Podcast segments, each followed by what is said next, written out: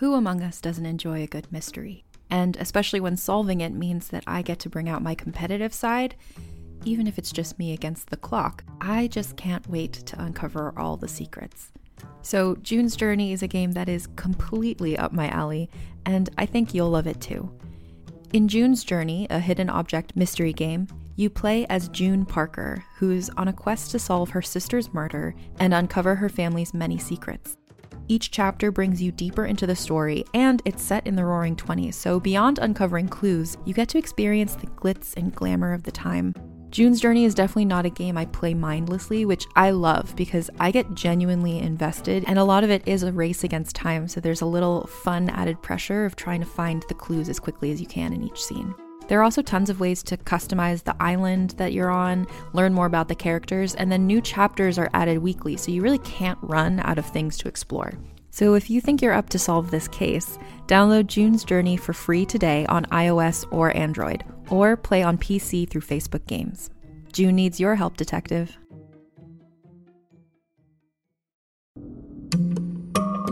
Hey, it's Mae Whitman, and I play Frankie in the New Realm podcast, The Sisters.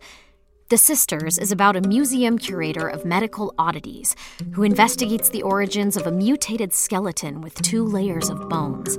Soon, she uncovers an extraordinary mystery that connects her present with one family's tragic past in hauntingly dangerous ways. Listen to The Sisters wherever you get your podcasts.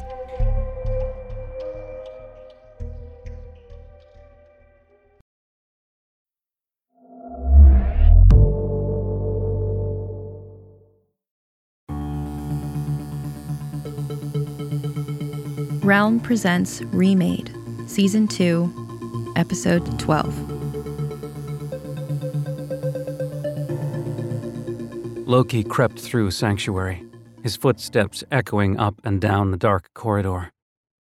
Lit only with emergency lighting, the abandoned military bunker somehow seemed even more ominous than when Oz's puppets had been patrolling it. Like Loki was exploring the underworld in a game after the final boss had already been defeated. Even though the AI was dead now, no longer watching his every move, Loki felt strangely vulnerable and alone for the first time since waking up in this strange new world. Here, miles beneath the surface, he felt like the last person on Earth. Fortunately, he was just one of the last humans alive. There were 13 others. He had friends here. Maybe he even had a girlfriend. So what the hell am I doing down here instead of above ground with her? He thought. He stopped in front of an open door and retraced his steps in his mental map of the facility. This must be it.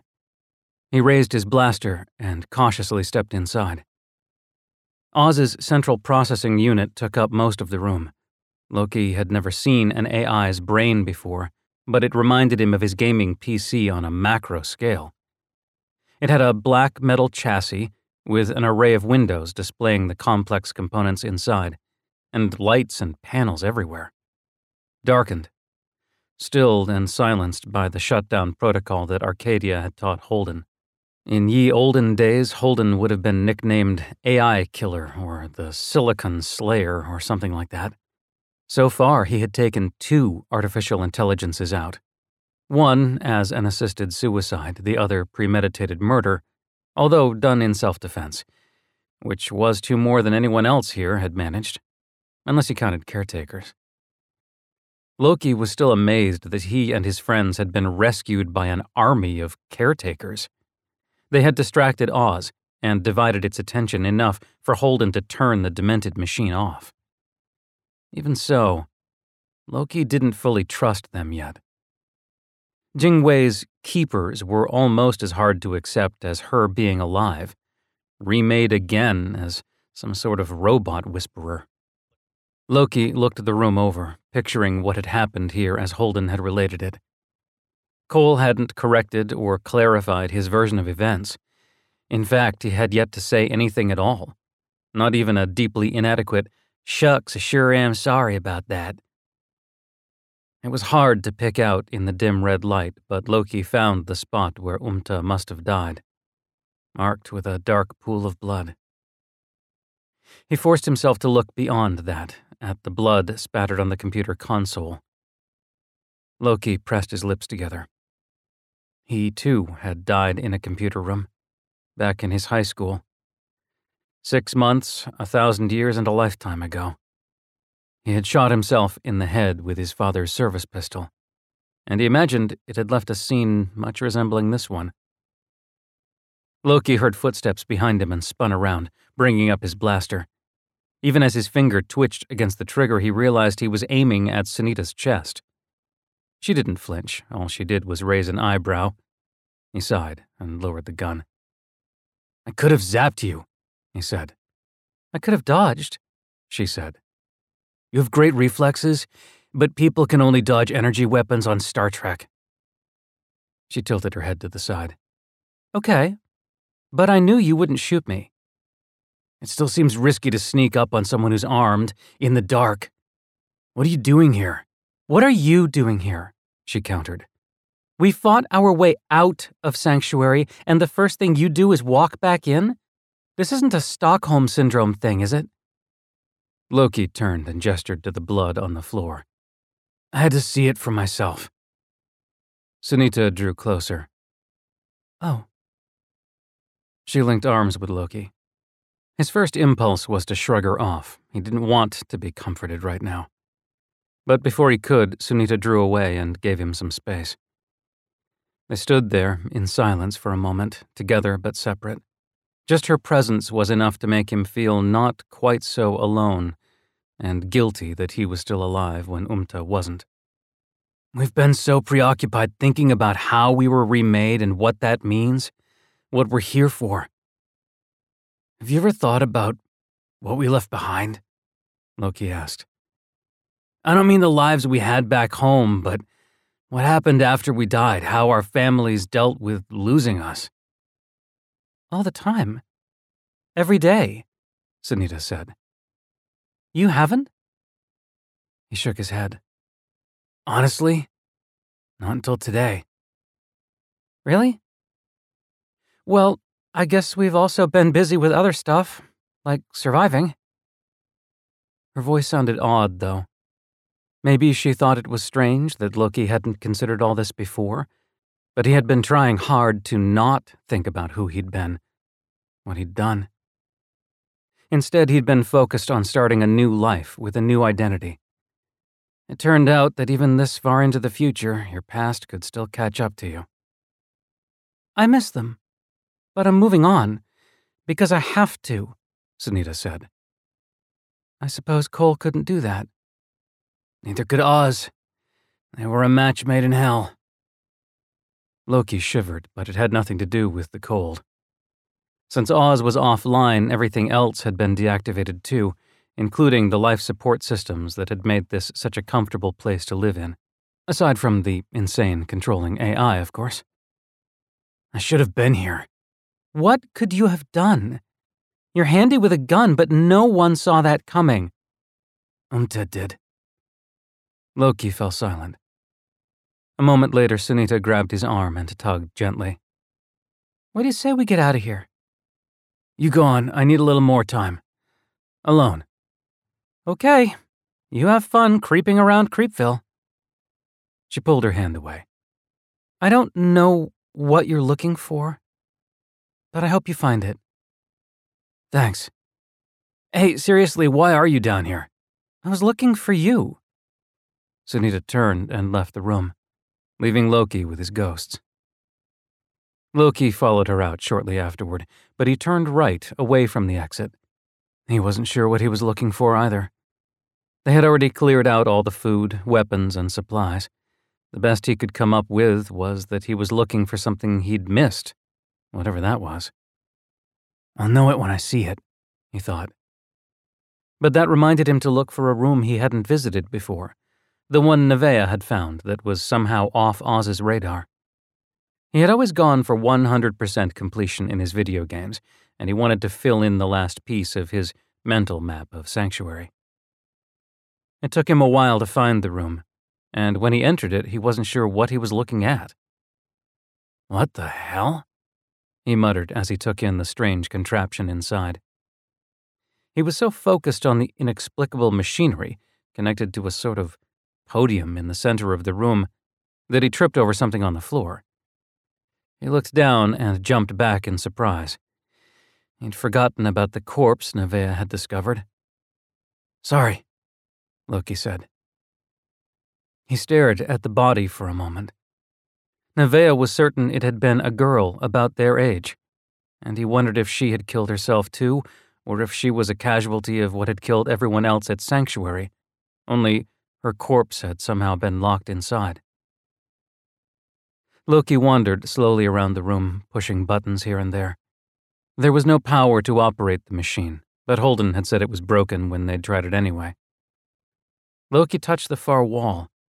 It seemed to be made of a different material from the other walls in the room and throughout Sanctuary. It was warmer than the metal surfaces of the consoles around him, and it felt porous and thin, like he could break through it with enough force. Loki pushed hard against it, but it was stronger than he'd thought. He had the tantalizing sensation that something important was just on the other side. He consulted his mental map of the facility, and the only thing on the other side seemed to be a rec room. He raised his blaster and aimed it at the wall. Then he thought better of it and crouched behind the podium, which had a handprint in the center of its surface and symbols etched into its darkened control interface. He reached around the podium, aimed the gun, and fired. The center of the wall flashed, and rings of golden light rippled and dissipated from the impact point of his laser beam. "Huh," Loki said. It was almost like the wall had absorbed the energy. He pushed against it again, but this time it seemed to push back. After trying some more switches and buttons, he gave up. "Fine, keep your secrets." He started to leave the room, but something drew him back. The body. It felt wrong to just leave her here. We should bury her, Loki thought. And then he knew what it was he'd been hoping to find. Something he could do to help everyone. He leaned over the body, trying to figure out a good way to carry it, imagining how awful it would be to touch the mummified flesh. Something beeped softly behind him, and he looked up to see small red lights twinkling like stars on the wall he had shot. He gaped at it. He stepped back from the wall, and faint lines shimmered where there had been none before. Instead of a blank wall, he was looking at a map of the world, though the outlines of the continents were slightly different from what they should be. North America looked much thinner than he remembered it, the west and east coasts gone. One of the lights was blinking in Canada, just north of Niagara Falls. Sanctuary. "You are here," Loki muttered. Did that mean that all those red dots were other sanctuaries? There had to be 50 of them. As he puzzled over that, another light flared into existence, a pulsing green dot, brighter than the rest, south of the Canada-US border in the Great Lakes region. Their outlines had changed, so it was now more like one Great Lake, but the dot was smack in the middle of Lake Michigan. "Hello." He reached out and touched the dot with his index finger. "What are you supposed to be?" Omri planted his legs slightly apart and raised the gun. It was heavier than he had expected, and it got heavier the longer he tried to hold it steady. His arms trembled as he aimed for the head and fired. His hands jerked backward and he grimaced as his shoulders took the force of the recoil. But at least he didn't drop the gun. He felt his father's and sister's eyes on him as he aimed again and then fired. And again. Bam. Bam. Bam. Click. As the paper target with the illustration of a drooling zombie slid toward him, Rena clapped slowly. "Impressive," his father said. "You managed to not even hit it once. Sorry, son, you're dead." Omri tugged off his earmuffs and threw them onto the ground. His dad approached the target and counted the bullet holes arranged like a halo around the zombie's head. 5. One of your shots didn't even hit the paper, he whooped. Rena laughed. You probably killed a poor squirrel out there. He probably just missed killing a very lucky squirrel. Omri bit his lip and clenched the gun at his side. Their dad pulled the paper target down and handed it to Omri. Please tell me you were at least aiming for the head. Of course I was, Omri said. He stared down at the paper. At the bottom, someone had printed, Nice shooting. Happy 13th birthday, Omni. He crumpled the paper up. Maybe you could try for the chest next time, Rena suggested. It's a much larger target. Shoot zombies in the head, Omri insisted. Better to try to slow them down or incapacitate them rather than risk wasting ammo on a tricky shot. If you take out its leg, it's as good as done for. I just want to point out that zombies aren't real, their dad said. Good thing for Omri. You think you can do better? Go ahead. Rena nodded. She secured her earmuffs and checked her gun as their dad put a fresh target on and sent it down the line. Rena squinted at it. A little farther, she said. That's my girl, he said. Omri could barely see the zombie's head from where he stood. He grabbed his earmuffs and sat down with his gun across his knees, scowling while Rena unloaded her gun into the target. She looked like she wasn't even aiming. Why was she here? His dad had been promising to bring Omri to the shooting range for his 13th birthday. Why did Rena get a treat too? He hardly ever got to do anything just with his dad anymore. And now, it seemed like Omri was the one tagging along, getting in their way. Dad whistled as the target came closer. 6 for 6, nice spread. Omri stared at the paper target. 3 neat bullet holes right in the heart and another 3 to the head. Sharp shooting, sweetie. See, Omri, that's how it's done. Their dad stepped away to get more targets. Rena offered hers to Omri. You can have this, if you want. 4, Omri spat. You could hang it in your locker, impress your friends. I know you've been telling everyone about doing this. Omri snorted. I don't have any friends. He took the target from Rena and tore it in half. She sighed. Nice. Way mature behavior. She turned away and pulled out her phone. She was always on it, either texting with friends or playing a game. Her family was just too boring, or maybe too beneath her. While she tried lining up columns of candy on her screen, Omri pointed his gun at her head and aimed. She glanced up and slowly lowered her phone. That's not funny. Put it down. Bang, Omri said. I mean it. Put the gun down right now. Bang, Omri said. You're dead. She slowly walked toward him. He remembered what she'd said about the chest being a larger target, and he lowered the gun to point it at her heart. Bang, bang. He raised it back to her head. Omri, cut that out before Dad. She stopped, looking past him, scared. You're right, he said. His finger tightened on the trigger. Then someone grabbed the gun from behind him and shoved him aside, ripping the weapon from his grip. Ow! Omri stumbled. My finger! What the hell is wrong with you? His dad bellowed. What do you think you're doing? I was just playing around, Omri said. You don't play with guns. Isn't that why we're here? You don't play with guns. They aren't toys. I wasn't going to shoot her. It's out of ammo. That isn't the point. Dad checked the safety and then examined the gun's chamber. Gun accidents happen every day. She's fine, thank goodness. This is a dangerous, deadly weapon. You never point it at someone like that.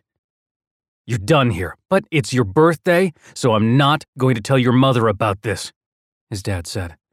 Just remember what I said. You don't want to tell her because she's going to hold you responsible, Omri thought. His mom already hated that his dad kept a gun in the house. She would probably make him get rid of it if she heard about the stunt Omri had pulled. Dad went to settle the bill and Rena came up alongside Omri. He's wrong, she said in a low voice. You never point a gun at someone, unless you intend to use it. The Infected Trilogy is an unabridged 3-season audio fiction series from #1 New York Times bestselling novelist Scott Sigler. 88 episodes, 53 hours of horror are free and available now wherever you listen to podcasts. Loki ignored the curious glances and questions from the others as he hurried through camp looking for Holden. He even checked inside the makeshift tents where they had sorted their supplies, but he couldn't find him. So he headed for the armory, where he knew he would find Inez. Inez had been put in charge, or maybe she put herself in charge, it was hard to say, of the guns, knives, and grenades they had lifted from Sanctuary. Loki had tried to scavenge weapons from Oz's now incapacitated puppets too, but the Keepers had confiscated the fallen machines and whisked them away somewhere. One of those Keepers was parked near the armory now, to back up Inez if she needed help, or to watch her. Loki suspected the dozen surviving Keepers scattered throughout camp were watching the teens, and he was making sure he watched them. "Hey," Loki said, breathless from hurrying out of Sanctuary. Inez simply looked up at him and raised her eyebrows. Loki sighed. "You were right. Going into Sanctuary was a bad idea." She closed her eyes and smiled. "That's better. Good morning, what's up?" "First, I'm returning this." Loki handed her the blaster. Inez studied the energy gun for a second before she handed it back. "Hang on to it." "What?" "I've been thinking, some of us should be armed at all times, just in case." Loki glanced at the Keeper 20 feet away. "And you're one of the few who won't accidentally shoot himself, or anyone else," she said. Loki cleared his throat. "Right. Does Holden agree with this?" "He will, when I tell him." "I wouldn't bet on it." Loki holstered the weapon. "Where is he, anyway?" "He went for a walk with Saya." "Oh?" Loki asked. "You're okay with that?" "Why wouldn't I be?" I thought you and Saya were..." "We are. But they're friends, and Holden needs his friends right now." "Yeah." "Why? Is something up?" Inez asked. Loki didn't know who was supposed to be their leader now that their two groups were reunited. In the aftermath of the Sanctuary battle, it hadn't seemed important.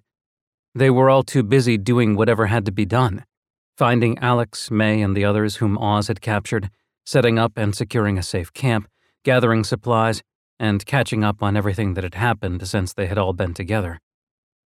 Loki didn't want to undermine Holden, but Holden's head wasn't exactly in the game right now anyway, and something about that blinking light told him it was time-sensitive. "I found something interesting down there." Inez crossed her arms. "I hope I don't regret this, but please be more specific about what you mean by down there." Loki furrowed his brow. "Down in Sanctuary." She laughed. "Oh, good, go on then." He told her about the strange wall in the machine room and the lights and his theory that the blinking was marking a point in the Great Lakes.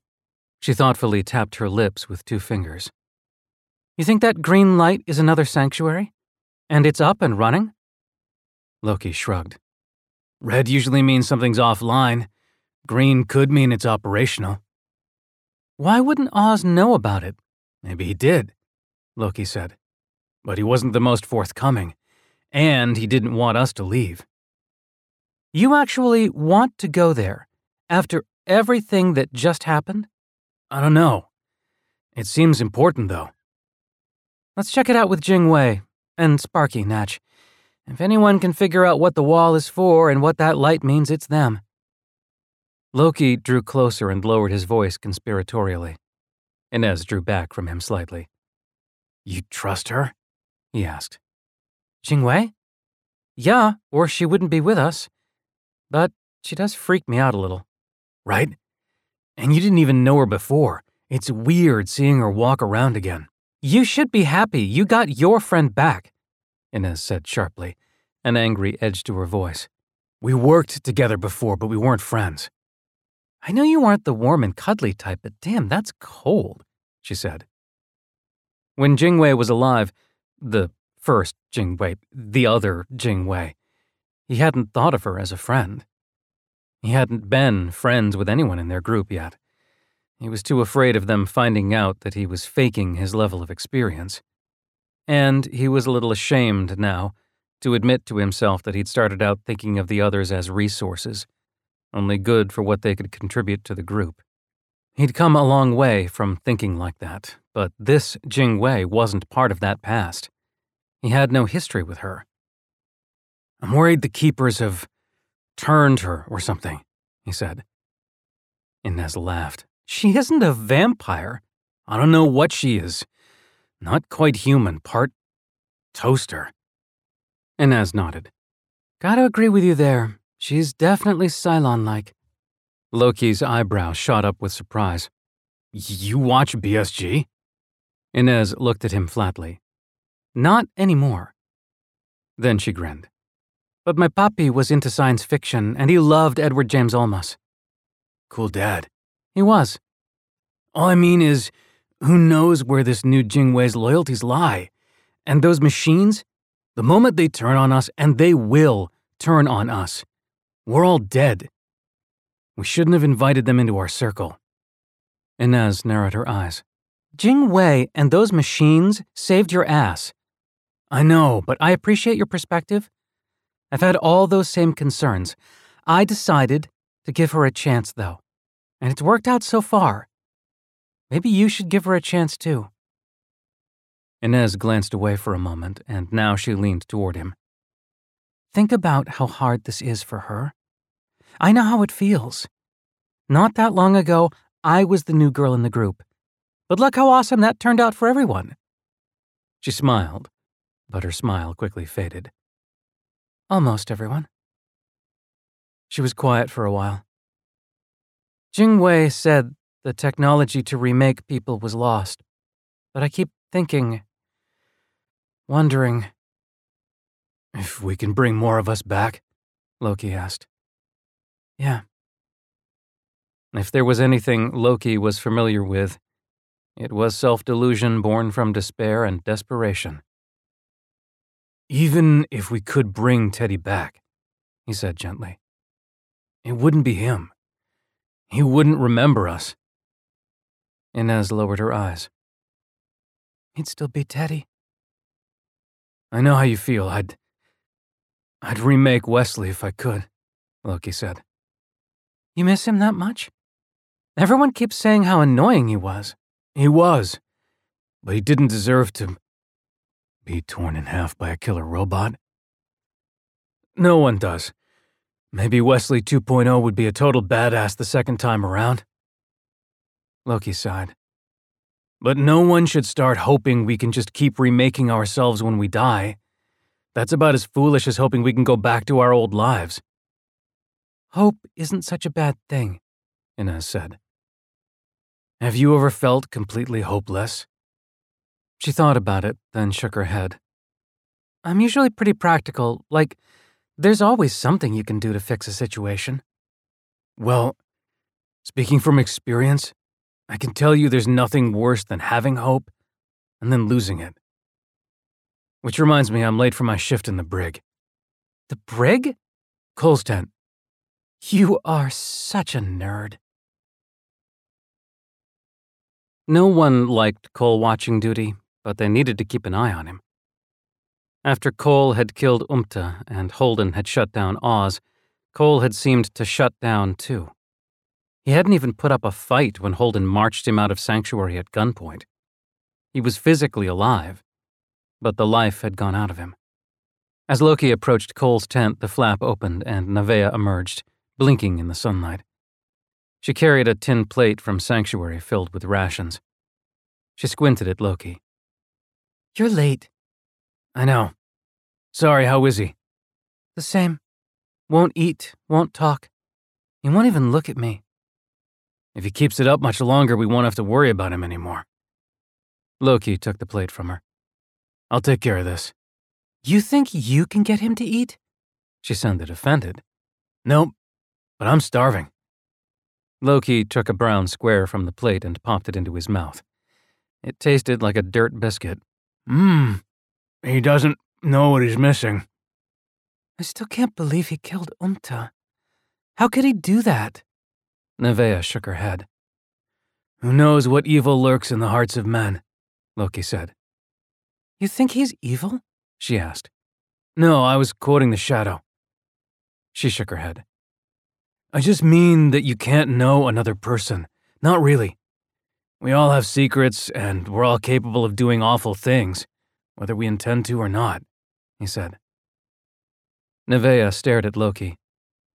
You know what? I'm hungry too. She took the plate from Loki and walked away. Good luck in there. See? Loki called after her. I never thought you'd do something like that. Loki slipped into the tent and paused to let his eyes adjust to the dimmer light inside. The center was taken up by a thin tree, to which Cole was tied with a rope wrapping around his chest and the trunk. His hands and feet were also tied with another rope looped around his wrists and the tree trunk, limiting his movement. Jingwei had dreamed all this up, the heavy blankets around the tree, the rigging. Loki had envied how she could turn leftovers and junk into useful things, and he wondered if the group had missed what she did for them more than they had missed her. Inez would call him cold for thinking it, but if Jingwei hadn't died, maybe he wouldn't have stepped up as much as he had. Maybe the whole group had relied on her too much, and her death had forced them to be stronger and smarter without her. How's it going, Cole? Loki asked. Cole didn't say anything. He only stared at Loki. You're taking this whole right to remain silent thing a bit far. Not that anyone read you your rights, no point, since the whole justice system around it's kaput. Mostly you're just freaking us out. Nevaeh was actually quite rude to me just now, can you believe it?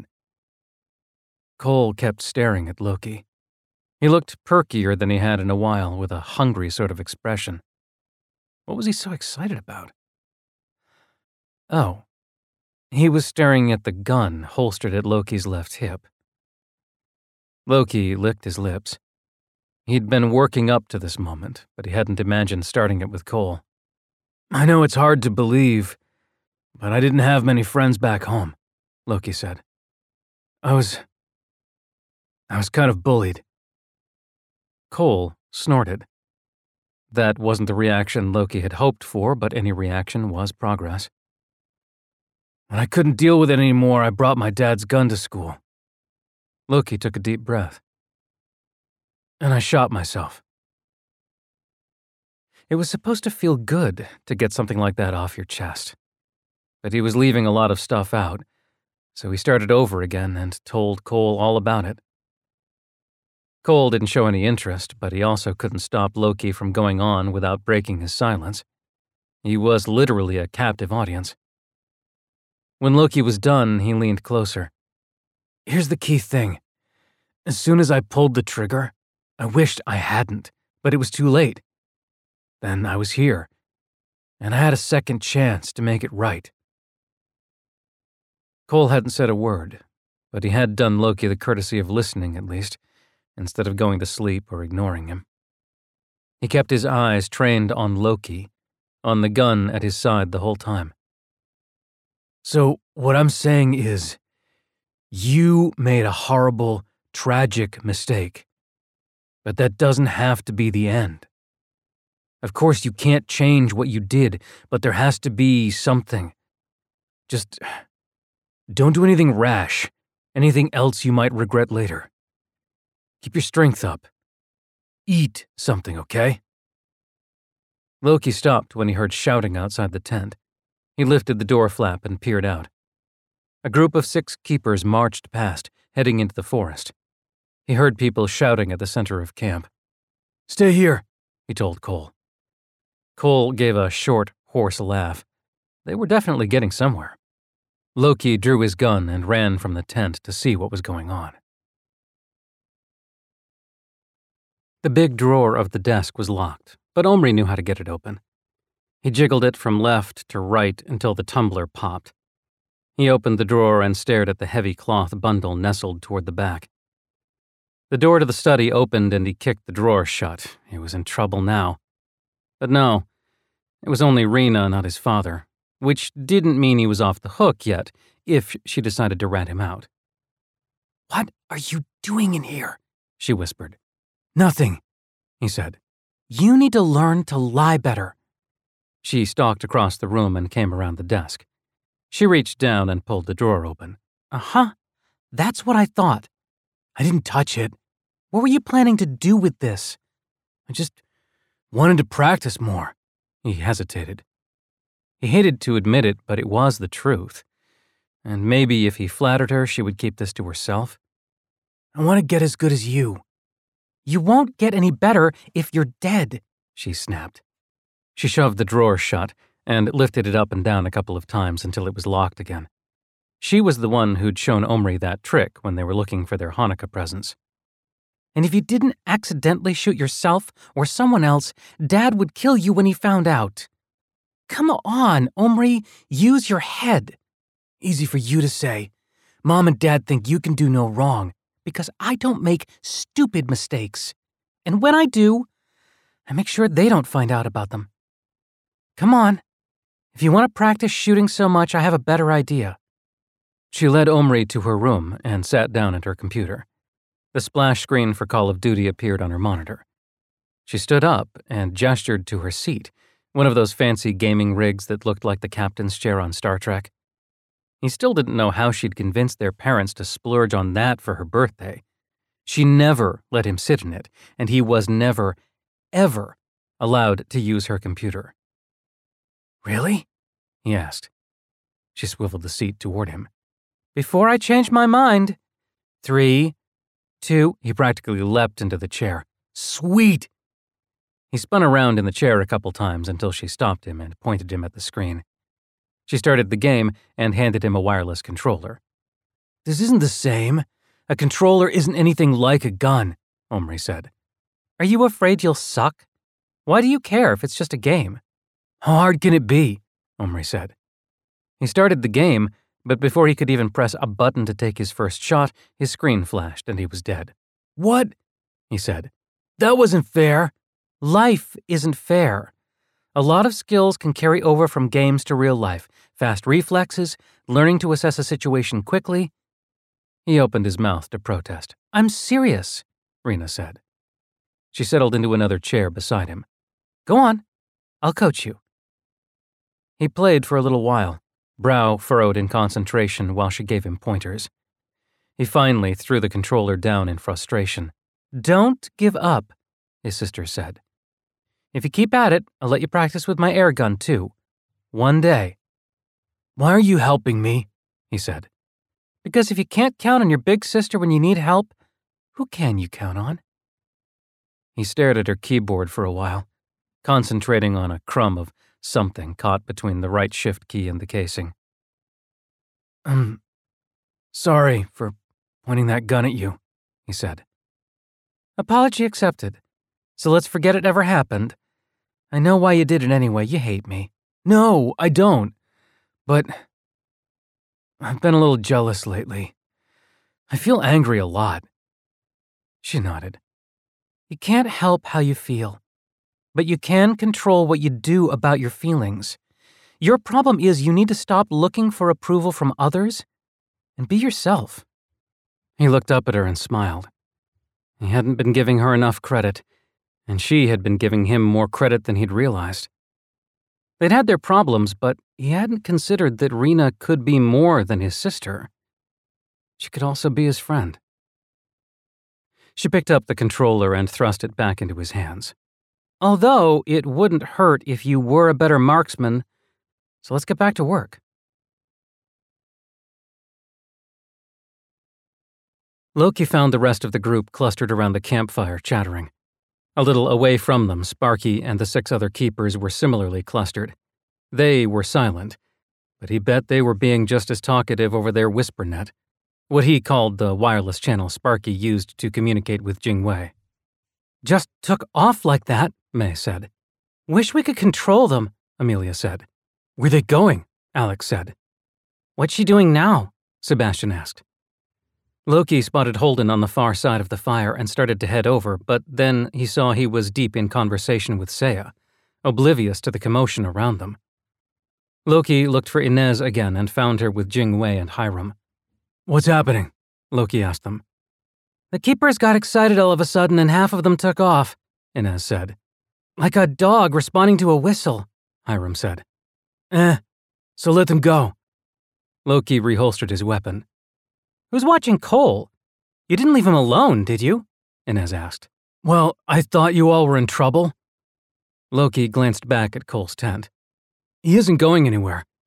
Any idea where those keepers went?" he asked. "We're working on it." Jingwei pointed to Sparky, who was coming over from where it had been standing with the other keepers. The machine took its place by Jingwei's side. She put a hand on its chassis. "They want us to go with them, right now," Jingwei said. "But where do they want to go, and why now?" Inez asked. "Somewhere safe?" Jingwei glanced at Sparky. "That sounds convincing," Inez said. "Yeah, we're going to need more info before we go along with them," Loki said. "I think they're trying to help, and they did fight alongside us at Sanctuary," Jingwei said. "They protected us. Communicating with them is tricky. There's something I'm just not getting. Either it won't translate or I can't wrap my head around it yet. I have a vague impression of a planet. It looks like Earth, but it isn't Earth.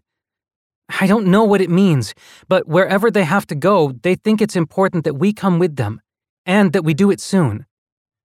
"Where did this come from? Why didn't they mention it before?" Inez asked. "They just found out about it, or something reminded them of it. There's a new signal," Jingwei said. "On their whispernet?" Loki said. "Whispernet? I like it." Jingwei flashed Loki a quick smile. The keepers, aside from Sparky, were pacing back and forth, walking circles around the kids, doing weird little tap dances like they had to go to the bathroom. This new signal was really messing with them, or they were having a hard time trying to ignore it. "Wait, when did this start?" Loki asked. "The signal." "About half an hour ago. There was a bit of chaos at first. Believe it or not, this is them settled down," Jingwei said. "That can't be a coincidence," Loki said to Inez. "The lights you noticed?" she asked. "What lights?" Jingwei asked. Loki crouched and used a finger to sketch out the Great Lakes in the dirt. He pointed to the second largest body of water. "Jingwei, is this where they want us to go?" Jingwei studied the drawing, but before she could say anything, Sparky moved forward and emitted a high whine. It was getting more R2-D2 every day. It started its own weird tap dance, and that drew some of the other keepers to look at Loki's map. "Sparky says that's where all the keepers are going," Jingwei said. "Is that Lake Michigan?" "Loki noticed a flashing light at that location on a map in the creepy room with the creepy body," Inez said. "I was on my way to get you so we could check it out when all this went down." "Wait a minute," Hiram said. "Jingwei, when you say keepers, does that include the caretakers?" Jingwei's eyes widened. "Sparky?" She looked at the keeper who stilled its antics. After a moment of silent communication, she flinched. "The signal's being broadcast throughout the entire whispernet, to both keepers and caretakers. Sparky's scanning other channels, and it looks like an all-points bulletin on wide-open frequencies. If we had a radio, you could probably hear it too." "You can hear it?" Loki asked. Jingwei nodded, looking a little uncomfortable. "What's it sound like?" Saya asked. Loki looked around and found that the rest of the group had joined them by now. Even Holden was hanging out on the fringe. Sunita winked at Loki. He smiled. Jingwei made a series of weird sounds with lots of boops, wheeze, and chit-chit-chicks. "What does that mean?" Mei asked. Jingwei shrugged. "I don't speak caretaker, but it seems to be transmitting these coordinates." She pointed at the map in the dirt. "With some urgency." "If all caretakers are following that, then it's the last place we should go," Loki said. "Maybe we should try to shut that signal down first." Inez and Jingwei looked at each other and nodded, as if they were plugged into their own whispernet. I'll come with you, Loki said. There's something I want to pick up down there anyway. I thought we cleaned that place out. What's left? Inez asked. That creepy body. That was the first time he'd ever seen Inez rendered speechless. Omri pulled Rena over to the House of the Dead cabinet in the arcade. They had almost an hour before Wreck-It Ralph started, enough time to play through the game. But just as Omri was fishing out tokens, Rena's phone played the theme from Metal Gear Solid. I have to take this, she said. Will you hate me? What's this one's name? Omri asked. She winked. I'll tell you when it matters. She lifted her phone and walked away. Hey! No, not much. I guess I have time to talk. Omri slid a token in and picked up the plastic gun. It was amazing how picking up a controller transformed him, let him lose himself in the game. He barely paid attention to the opening cinematics, which he knew by heart. Then the first wave of zombies came toward him, and he started picking them off. When the next cinema scene started, a voice snapped him out of the zone. He turned and saw a boy his age watching him. What? Omri asked, dreading whatever insult was about to be repeated. I said, you're really good. Oh, thanks. This next section is tough. Want to play or two? Omri shrugged and turned back to the game, the better to hide his smile. He began pumping the trigger, mowing down the enemy in a spray of pixelated blood and goo. The Player 2 display came to life as the boy picked up the gun and took his place beside Omri. I'm Brody, the boy said. Omri.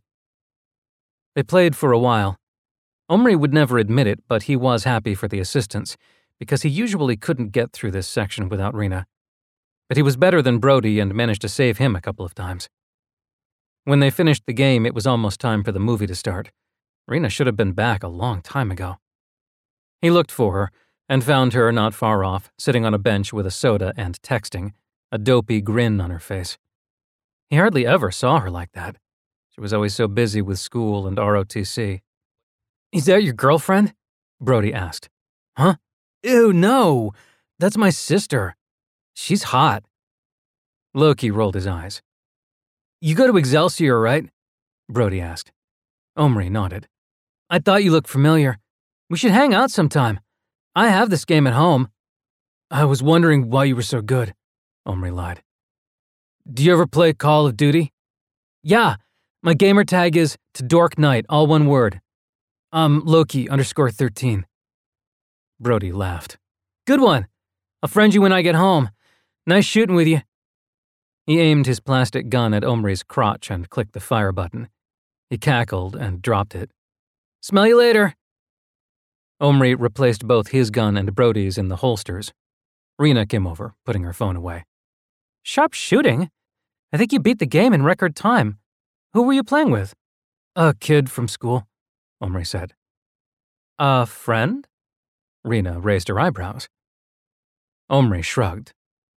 We'll see.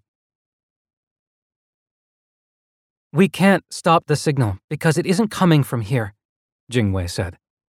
She stared up at the map on the wall. This panel's just receiving it, same as the caretakers are. It's on its own special priority override, independent of Oz's systems. She brushed off her hands and closed the access panel under the display. Loki wondered why she bothered, when probably no one else would ever see it again. The emergency lights were failing in Sanctuary. The temperature felt colder than outside, and it was harder to breathe. Sanctuary would be uninhabitable soon enough. Only the light on the wall, marking a mysterious destination, burned brightly. That's good news, Inez said. Why? Seiya asked. It means Oz didn't turn it on before he died, so maybe we can trust it, Inez said. But it probably isn't a coincidence, Loki said. What if when we shut off Oz, something or someone else noticed, and they started broadcasting that signal? But why? Nevaeh asked, echoing Saya. She had insisted on joining their expedition too, and she kept glancing at the body on the floor, fiddling with a bracelet on her wrist. We'd have to go there to find out, Holden said. Which is likely a terrible idea, Loki said.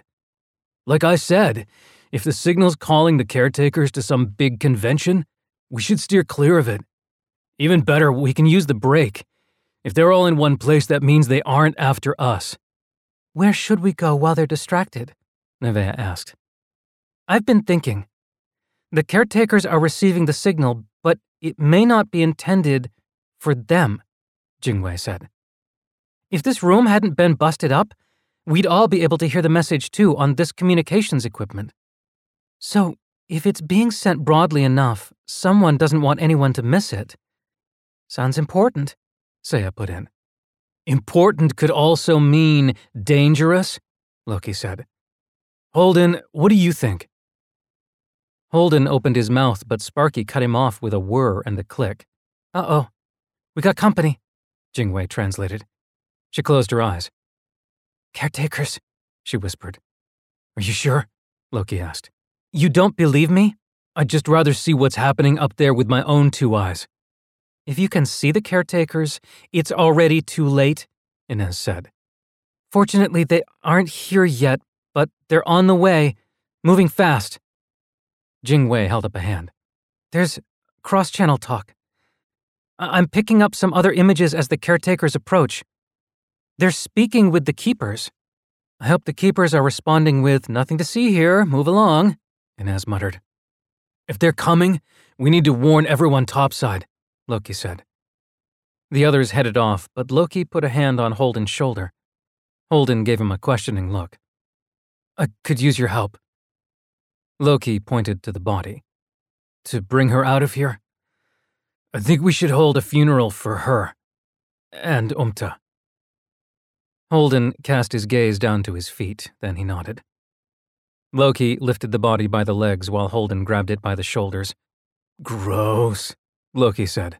I actually thought it would be worse, Holden said. He winced. What? It just got worse. Something's leaking on my hand. Please don't fall apart, Loki thought. By the time they reached the surface, all the teens were sheltering inside Sanctuary's entrance. Holden and Loki stowed the body in the corner. Holden wiped his hand clean on his pants, and then they joined the others. The door to Sanctuary couldn't be closed with its systems offline, but the remaining 6 keepers had lined up in front of the door to defend it. Cole was there too. Someone had tied him to a keeper. Sunita stood close by, her axes drawn and ready. Was that your idea? Loki asked her, nodding toward Cole. Yep. It's like a high-tech ankle monitor. What do you think? It's ingenious. But we can't travel with him like this for long, Loki thought.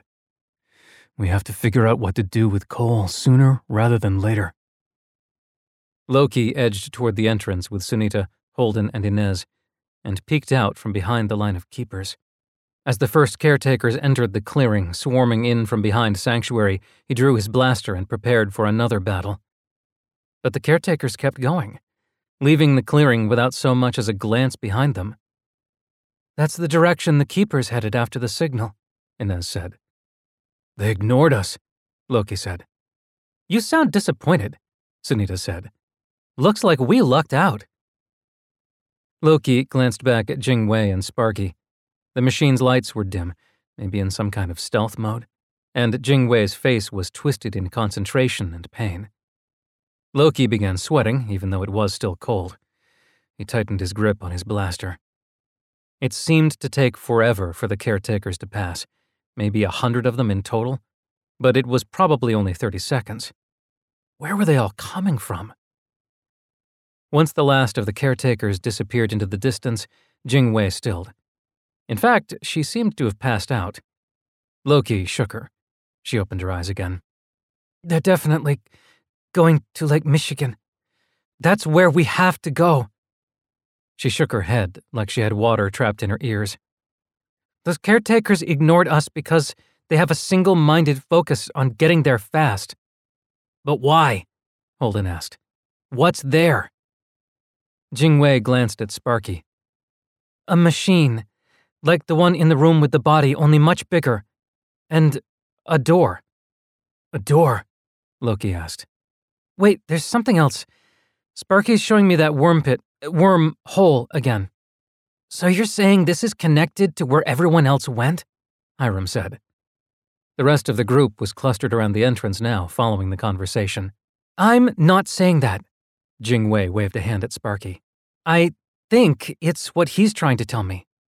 If this is how humans left Earth, we have to go there, Holden said. Loki watched the cloud of dust that showed the movement of the caretaker army ahead of them, along the same course they needed to follow. If we do, caretakers will be waiting for us, he said. We'll deal with them when we have to, Jingwei said, determined. Like we always do. Let's check this out. Hell no. Why would we head straight into the middle of a bunch of damn caretakers? Gabe looked around at the others. Right? Because it has to be important, Jingwei said. It's like the keepers are being summoned there. Who's calling them? Why? Where does that door lead? Maybe it doesn't have anything to do with us, Inez said. Jingwei shook her head. Everything has something to do with us. This door, it could be a way for us to bring humans back. Or a way for us to follow them, Holden said. What if we could go wherever they went and find everyone else? Loki hadn't seen Holden so hopeful about something since before they had reached Sanctuary. You're right. We need to investigate it, Loki said. That signal, that's clearly the caretakers. But the map? That was for us. For people like us, anyone who survived at Sanctuary. When I see a glowing point on a map in a video game, then I know that's where I'm supposed to head next. Sparky started hopping around him. What? What's it doing? Loki said. That's annoying. Sparky's excited. He's showing me a handprint now, Jingwei said. Like before. We're supposed to go to this place. If the door opens up a wormhole, only humans can activate it. It's up to us. The machine's excitement was contagious, and the teens began talking loudly among themselves. So Loki almost missed it when Inez muttered something in Spanish under her breath. Inez? Loki whispered. I said, if only humans can use the door, then why are caretakers going after it? Inez whispered back. She focused on Loki's face, then glanced at Jingwei. You trust her now? Loki thought about it. I believe we need to give people the benefit of the doubt, assume their motives are good, until they give us a reason not to. Okay, Inez said. Then, louder, she said, Okay! The group quieted down. I'm for this wacky plan. Besides, it's not like we can stay here much longer. We've taken everything Sanctuary has to offer. Wow. For the first time, Holden, Inez, and Jingwei were all on the same page, even if it was for their own reasons. The group needed that solidarity to mend it back together. And Loki thought there was another way to help bring them together. There's just one last thing to take care of before we go, Loki said. What? Jingwei asked.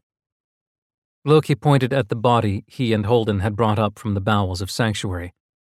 Holy shit! Is that? Gabe said. How long has that been in the corner? Nevaeh twisted her bracelet nervously. Why did you bring her up here? Loki raised his voice and hoped it didn't tremble too much. I was thinking we should hold a funeral. For her. He looked at Holden. And for Umta. He waited for the protests, prepared to argue his point, but many of the others were nodding. Some of them were staring at Cole, who was as unresponsive as ever. This is probably the best time, while we're safe from another attack. Saya drew in a shaky breath. I don't want to abandon Umta. It's long overdue, Inez said, giving Loki an approving nod. Hiram and Jingwei set up a funeral pyre. Holden and Saya carried Umta, wrapped in a blanket, out from the small lean-to Holden had built for her. Beside her, Loki and Nevaeh laid the body of the girl from Sanctuary. Nevaeh knelt by the dead girl. I don't know who you were, she whispered, but I hope you rest in peace. Nevaeh stood and backed away slowly, pulling at the bracelet on her wrist. Does anyone want to say something about Umta? Loki asked. Holden? Holden licked his lips, then shook his head. Okay, I'll start, Loki said. He took a deep breath and slowly looked around the circle of teens as he formed his thoughts. He was startled to realize the keepers were there too, watching the proceedings, including the one Cole was tethered to. I've been feeling guilty about Umta's death, wishing I had died instead of her. But I finally realized something. It wasn't because I loved her. I barely knew her. Loki hesitated. Truthfully, I didn't really like her at first. She was so different from the rest of us. Several others nodded, looking as embarrassed as he was. Over time, I came to appreciate her gentle soul, the way she treated each of us as though we were the most important person in the world, as though we were her family. He chewed his lip. Not many people have ever cared about me that much, including my own parents. Umta loved us, completely, selflessly for who we are, not who she wanted us to be. Loki looked at the covered figure on the pyre, which was so smaller than Umta had seemed in life.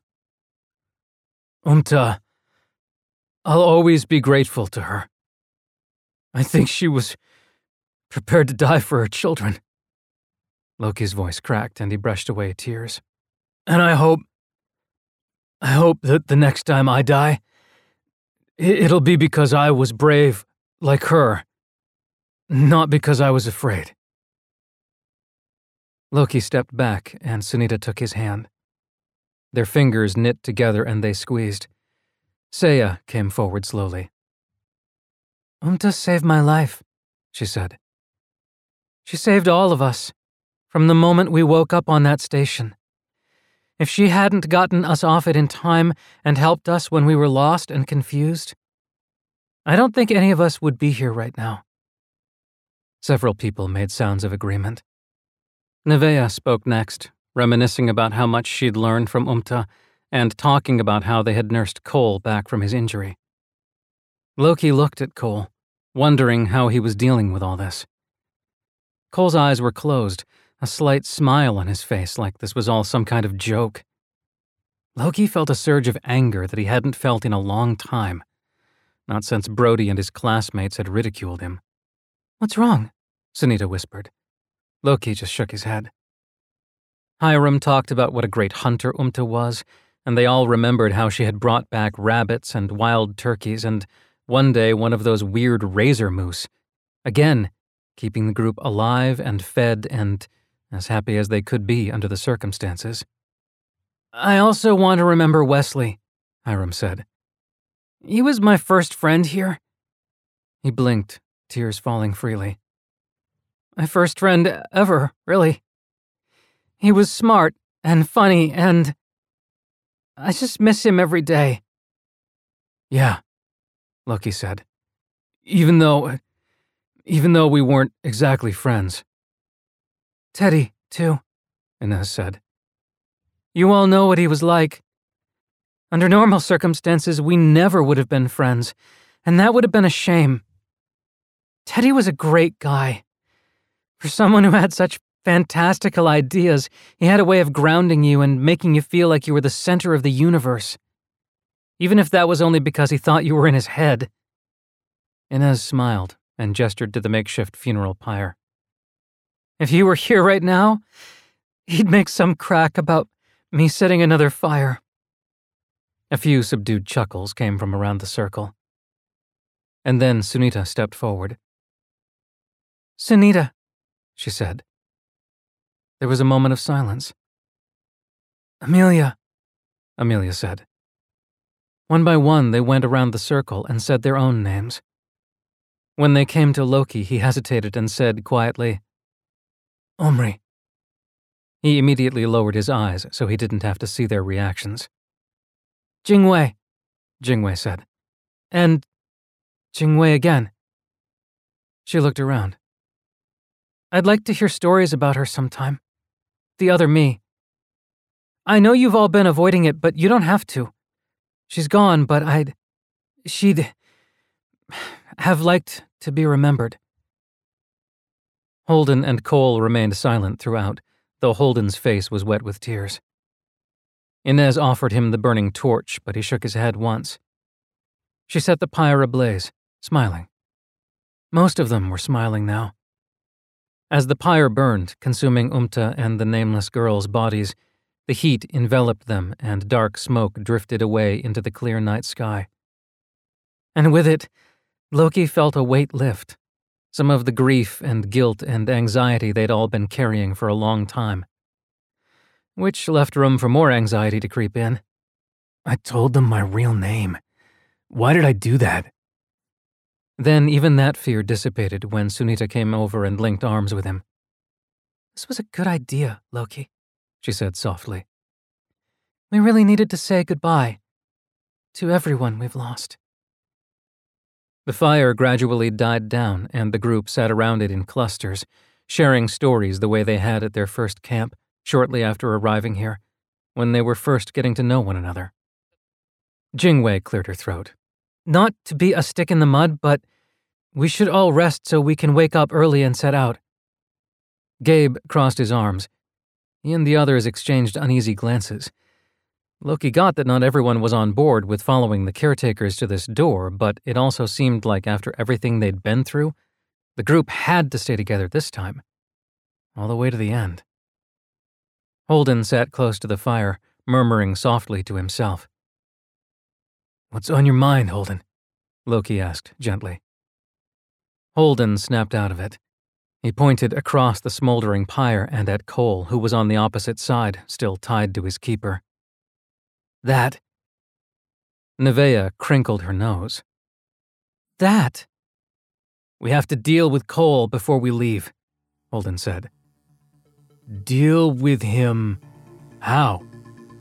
What are you suggesting? Loki asked. Holden licked his lips. We kill him.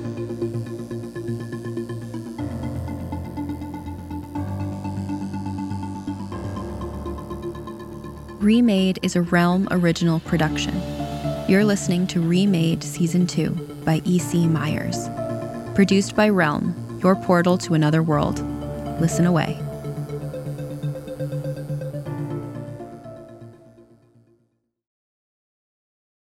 Hey Jenny, have you ever heard of a vampire slayer? Do you mean the one girl in all the world with the strength and skill to fight the vampires, demons, and forces of darkness? I do. Oh yeah, I've heard of her. Cool. My name is Jenny Owen Youngs. And I'm Kristen Russo. And together we spent 6 years watching every episode of Buffy the Vampire Slayer one at a time, podcasting about each and every one. Never seen Buffy before? We will protect you. Our podcast is spoiler-free, so first-time viewers can listen along safely. Ever thought to yourself, I wish someone was brave enough to write an original song for every single episode of Buffy? Your search is at an end, my friend, because we did exactly that. So if you've never watched Buffy, or if you're about to watch the series for the 14th time, come over and join us. Our podcast is called Buffering the Vampire Slayer, and you can learn more about it at bufferingcast.com. Listen wherever you get your podcasts.